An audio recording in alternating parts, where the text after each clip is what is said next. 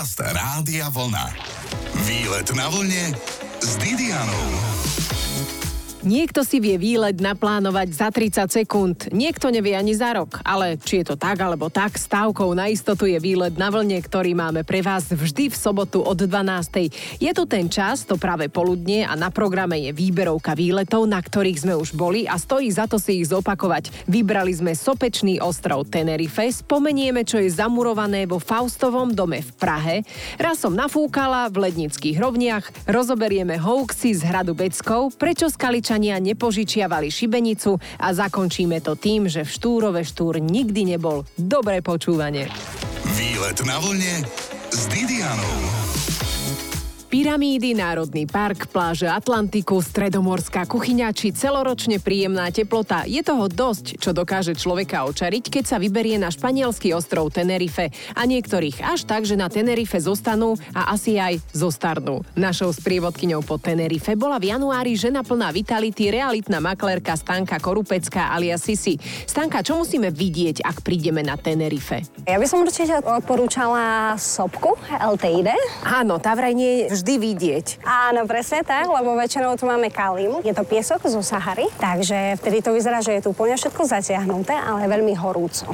Ako sa to volá? Kalima? Kalima. Ja som myslela, že to je len taká nejaká hmla. To normálne... Teraz to bolo nedávno, sa mi zdá, že v piatok večer začala a v sobotu sa to trošku ukľudnilo, ale zvyčajne trvá pár dní. Takže vtedy aj trošku ťažšie sa dýcha, mm, neodporúčuje sa veľmi, aby, aby ľudia športovali vlastne vonku. No a hlavne, hlavne cíti neskutočne neskutočné teplo.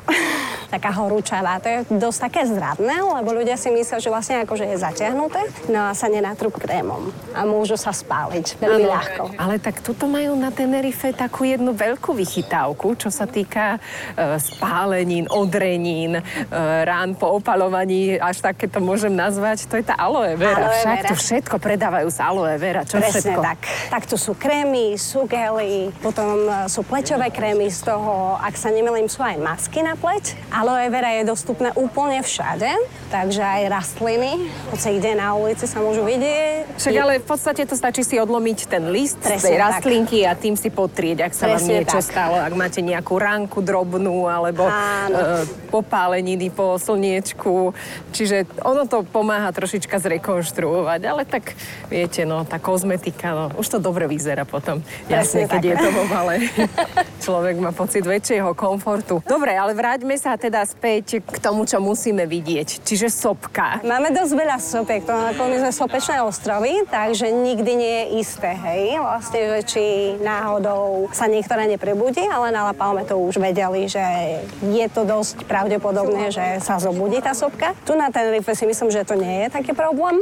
Len pre zaujímavosť Pico del Teide, čiže tá sopka je najvyššou horou Španielska, má 3718 metrov a ak budete chcieť zamachrovať vedomosťami, v pohode môžete vytiahnuť, že je tiež najvyšším bodom nad úrovňou mora a zároveň treťou najvyššou sopkou na svete. Táto Tenerifčanka sopečná. No a vraj, Sisi, máte tu aj skvelú zoo, Loro Park. To je obrovská zoologická záhrada, kde si myslím, že sa starajú krásne o tie zveratá. Takže majú tam poriadny výbeh, nie sú zatvorené v klietkách, v malých klietkách a tak ďalej. Toto čo, je to vlastne, čo mne sa páči. Hej, na to, lebo ja som dosť veľa, an, veľká animalistka, takže nemám rada, keď vidím vlastne, keď sú zvieratá zatvorené v malých klietkách. Oni by mali byť v svojom prírodzenom prostredí, ale tam sa o nich fakt, že akože krásne starajú. Mali sme tam obhliadku celú denu, kde nám vysvetľovali super. Čiže trošku navštíviť zvieratka, môžu sa tam aj krmiť, prebieha tam animované krmenie alebo niečo také? Pokiaľ si pamätám, sa mi zdá, že sa tam dá kúpiť. Aha, niečo Ale už špeciálne pre zvieratá. Áno. Nie, že im donesiete chlebík so šunkou Nie. a čokoládovú tyčinku. Z toho ale asi už, už si som istá vlastne, či je to tak, ale tam som videla stále, že mali plné misky. A potom byl taký, že Siam Park, čo je vodný park, akvatický, kde sú rôzne atrakcie vodné. Fúka tam? Je to na takom veternom mieste, lebo... Práve, že nie. Nie. Nie. Najveternejšie miesto by som povedala, že vlastne je od Lašča Firas až po El Medano alebo po letisko. Áno, v El Medane som mala tú čest byť. Mám mám známeho, ktorý dosť silno surfuje, čiže tam sa bol vyjašiť a je to, je to úžasné. Tam si môžete požičať surf. Presne tak. A potom zistíte, že na to, aby ste surfovali, tak je najlepšie žiť niekde, kde sa to môžete neustále učiť, lebo potom vlastne celý život iba začínate. Aj ty si skúšala Ja surfovať? nie, ja nie som ten typ. Priateľ surfuje, Áno. ale ja vôbec. Ako ja som skôr taká, že ja ho počkam na pláži. Ale pozor, rozhodne nie s práve čerstvo nalakovaným účesom, lebo ťa aj tak rozfúka na metlu, ako sa mi to stalo. Ale aj vietor na Tenerife je praktický, lebo kvôli nemu tam chodia urastení a niekedy aj prerastení surfisti, ktorí sa hneď potopia. Čiže kto chce surfovať, vraj by mal byť najštihlejší, ako sa dá, tvrdia miestni. O chvíľku pokračujeme vo výberovke výletov, presunieme sa do Prahy, mrknúť slovenskou holku Cuco. Počúvate výlet na vlne s Didianou. Na programe je výberovka výletov, ktorej slúžia pre inšpiráciu, kam sa vybrať počas prázdnin. Dobrým typom je aj Praha, kde sa Slovák ľahko dorozumie, hoci Česi nám Slovákom už stále menej rozumejú. Legenda ale hovorí, že Prahu obsadili Slováci. Jednou novou Pražandou je aj Zuzka Nováková, ktorá ma Prahou previedla. Už koľko rokov žiješ v stovežatej Zuzka alias Cuco? No, dajme tomu, že pred 15 rokmi som začala a už takých 10 rokov som tu ozaj, že tu. Čo ťa tu teší a čo ti tu prekáža? Mňa tu teší to, keď vlastne natrafíš na veci, hlavne jazykové, ktoré ti prídu strašne zvláštne. A teraz poviem úplne brutálny príklad. Je tu na dedine jedna krčma, ktorá sa volá, že Čestlická Vejmrda. A nemá to, prosím vás, nie, nie, vôbec za tým nehľadajte to, čo by vám napadlo. Práve naopak. Ide o nejaké tradičné jedlo. Úplne, že staré. Ešte raz mi to vyspeluj, vyspeluj mi túto češtinu. V J M R D A. To prvé? Čestlická, to je Čestlice je obec, hej? Takže vlastne, to je, keby si povedala Bratislavská Vejmrda, hej? Díky. A Vejmrda je druh jedla. Sú tam zemiaky, je tam nejaká kapusta a dávalo sa to ako príloha. Ja som netušila. A pozor, je to vejmrda. Nerobte z toho sloveso. nie, nie, v žiadnom prípade. Toto je to, čo ma na Česku baví, čo ma tu rozčuluje. Neviem, myslím, že nemám, nemám nič, čo by ma až tak rozčulovalo, lebo už v určitom veku som dosiahla zen. Ale dokáže ma prekvapiť, skôr zaskočiť to, že niekto rieši, že nehovorím po česky. Ja sa na úradoch a v odbornom a úradnom styku snažím hovoriť česky, lebo si myslím, a je to, že to úcta k Ukrajine, kde žijem, ale pokiaľ mi tu všetci ostatní rozumejú, ja... Oni to nemajú také, že my rozumieme tak veľa česky, ako oni Nie. vôbec slovensky. E, Väčšinou sa mi stane to, že sa najskôr zľaknú, ale potom sa vlastne potešia, že počujú slovenčinu. To je 99% prípadov. Myslím si, že sa budeme vzdialovať. Ale Slováci budú dlhšie Čechom rozumieť ako Česi Slovákom.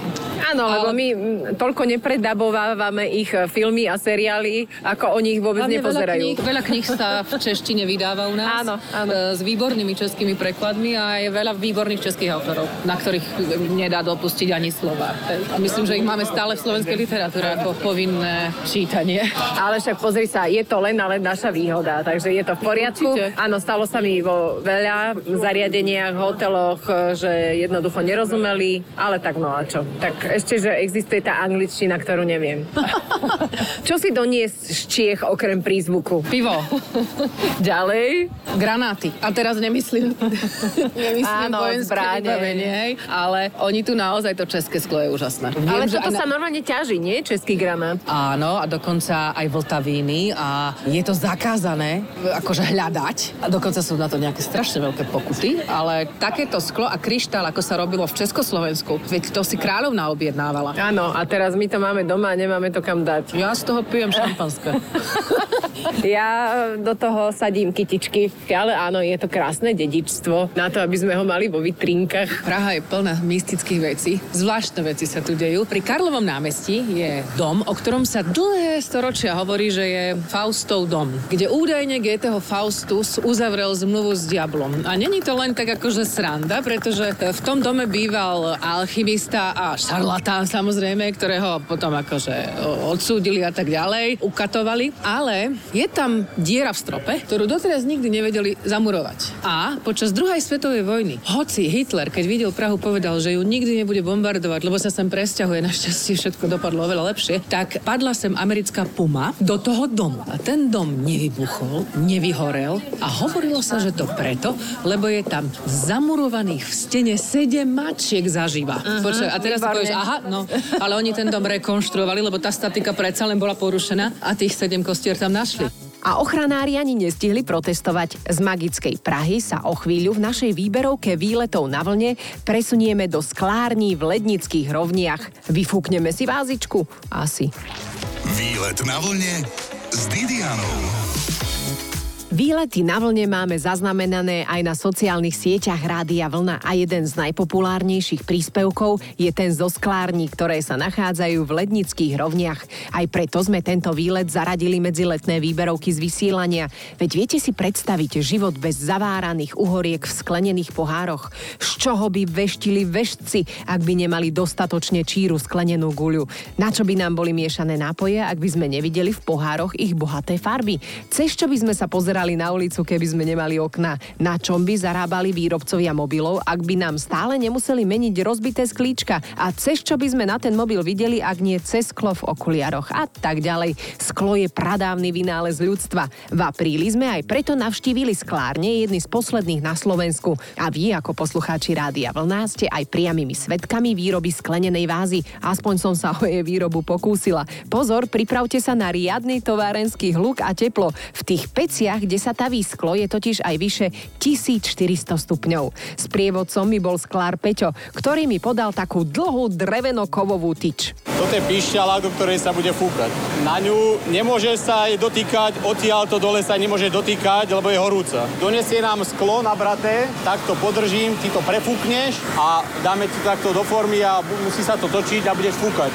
Nebuchni si do zubov, chyto len perami, hej, a budeš fúkať, ale to sa fúka úplne jemnúčko, nefúkaš silno, hej, ja ti budem hovoriť. Áno. A keď nafúkáš hlavicu, takú, to sa volá kopňa, keď to tam nafúkáš, tak uh, ja ti poviem, aby si len udržiavala vzduch. Peťo, čo je základ sklársky? Vytvorí sa banka, to je taká gulička, ako keby žiarovka. Na ňu sa znova naberie sklo a to sa zvála, v tomto zvaláku to voláme varecha. Pripraví sa to, prefúkne sa to a ideš do formy. Jasné, vždy lepšie, ak máš formu, než keď ju nemáš. Napríklad v plavkách, do ktorých sa mám chuť obliecť. Tu pri peci v sklárniach v lednických rovniach. Tu by sa teda opekali špekačky raz, dva, ale je to pec na sklo. Nabrali mi z nej sklovinu, odstrihli, napichli na píšťalu. A Peťo, čo mám teraz robiť? Dobre, dobre, fúkaj, fúkaj, fúkaj. A vyskúšaj aj točiť, aj fúkať. Stačí, stačí. Krásne.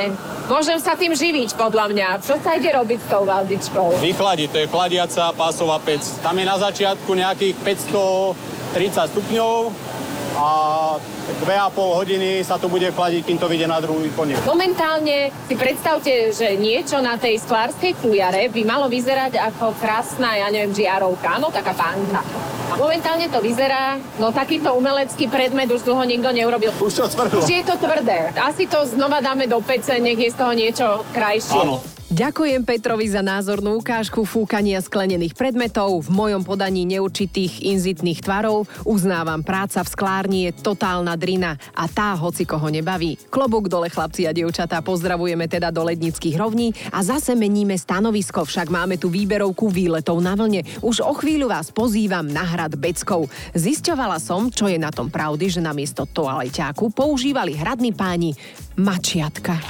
Výlet na vlne s Didianou.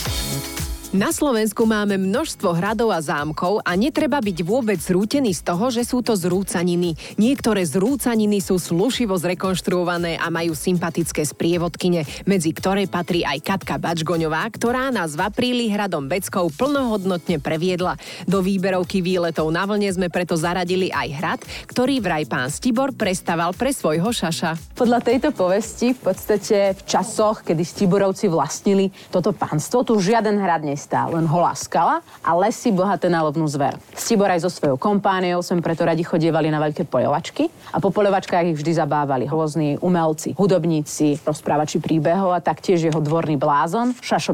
No a keďže tento pán vždy dobre zabával spoločnosť, tak na jednej veľkej hostine, kedy Stibor bol už veľmi v nálade, tak z roztopaše svojmu Šašovi slúbil, že mu splní jedno želanie. No a Becko pohotovo teda odpovedal, že on si prosí hrad. Už ho nebaví byť šašom a chce mať vlastný dom. A tak si od svojho pána vypýtal, aby mu tu na, tejto skale postavil krásny hrad čisto len pre neho. To je naozaj len legenda, lebo kto by už Šašovi áno. stával hrad vážený. Áno. No a Stibor, keďže bol naozaj, naozaj teda v dobrej nálade, tak slúbil, že do roka a do dňa postaví ten najkrajší hrad v celom Hornom Uhorsku. Áno. No a vraj, aby teda stihol tento bizarný termín, lebo na druhý deň ráno, keď sa teda prebral a s bolesťou hlavy a naozaj hrôzou si uvedomil, čo slúbil svojmu bláznovi, tak nemal na výber, len ako šlachtic splniť svoje slovo.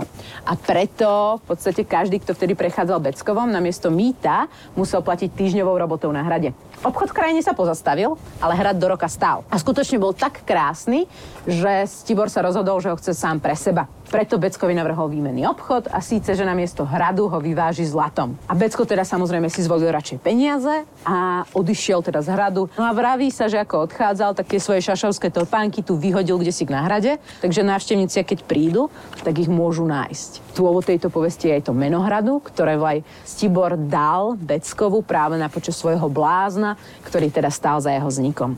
Samozrejme, povesť je nepravdivá. Jediné, Prečo?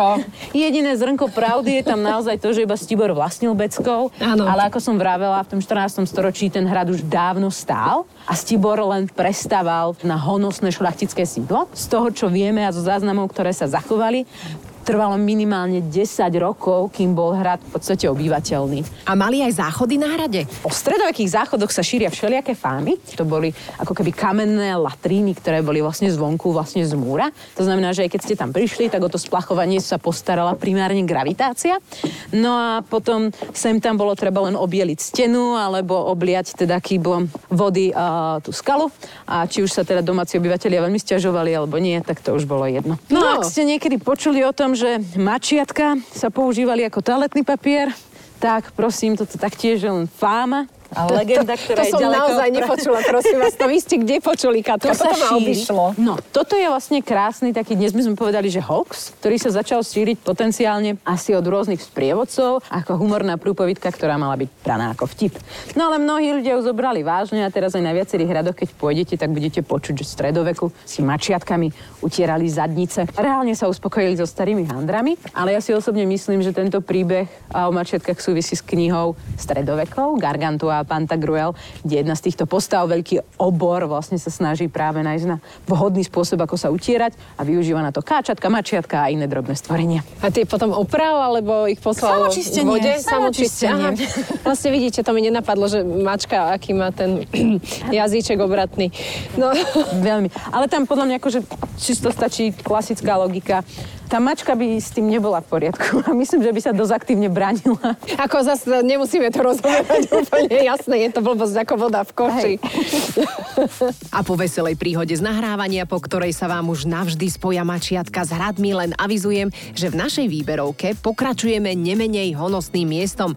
Na výlet odporúčíme kráľovské mesto Skalica. Zostaňte na vlne. Počúvate výlet na vlne s Didianou. Pri slove skalica som si vždy spomenula na chémiu. Síran mednatý alias modrá skalica mi pripomínal skúšky z predmetu, na ktorom keď ma vyvolala chemikárka, chémia medzi nami teda rozhodne neprebehla.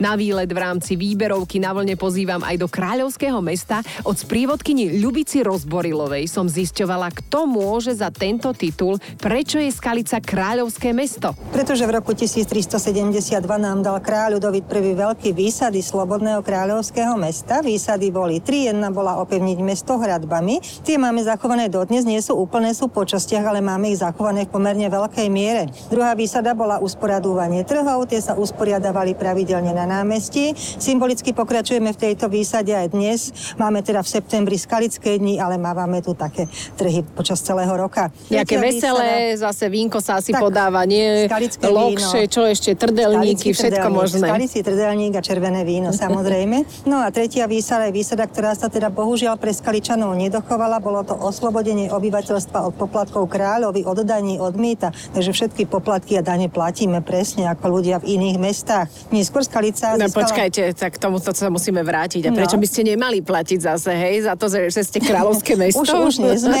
už nie sme úplne kráľovské. Tak bolo by dobre neplatiť, ale teda platíme všetci.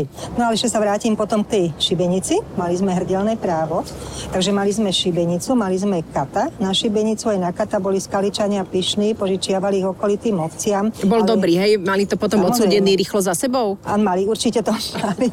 No ale teda požičiavali to okolitým mestám, ale vždy tu bol spor Skalica Holič. Holič mestečko kúsok bližšie. No a keď si oni chytili svojich zlodejov a nemali si ich momentálne kde povesiť, chceli si ich povesiť v Skalici. Skaličania im ale odkázali nie šibenice, enom pro nás a pre naše deti. Radšej dali Holíčanom peniaze, nech si svojich zlodejov povesia ďalej v strážnici. Odtedy sa traduje, že sú skaličania lákomi, všetko je tu jenom pro nás, ale teda dúfam, že to nie je pravda a že sa o tom naši turisti aj presvedčia. Vy ste použili aj také slovičko Enem. To je veľmi časté. Kde sa hovorí NM, teda malo by to byť enom pro nás, áno, to je také nárečie miestne. Dobre, tak teraz sme konkrétne na námestí pred obrovským kostolom. Čo je to za kostol? Je to farský kostol svätého Michala, je to dominanta mesta, nevieme, kedy bol postavený, sú rôzne dátumy, dokonca prvý rok 1000 21, no a potom ďalšie 14. storočie. V každom prípade tu bol postavený malý jednoloďový kostolík, niekoľkokrát vyhorel, že musel byť prestavaný. Napríklad v roku 1619 bol komplet opravený, bol sem daný nový orgán. V roku 1620 opäť vyhorel, znovu ho museli prestavať. Chudák potom... nejaký horlavý bol.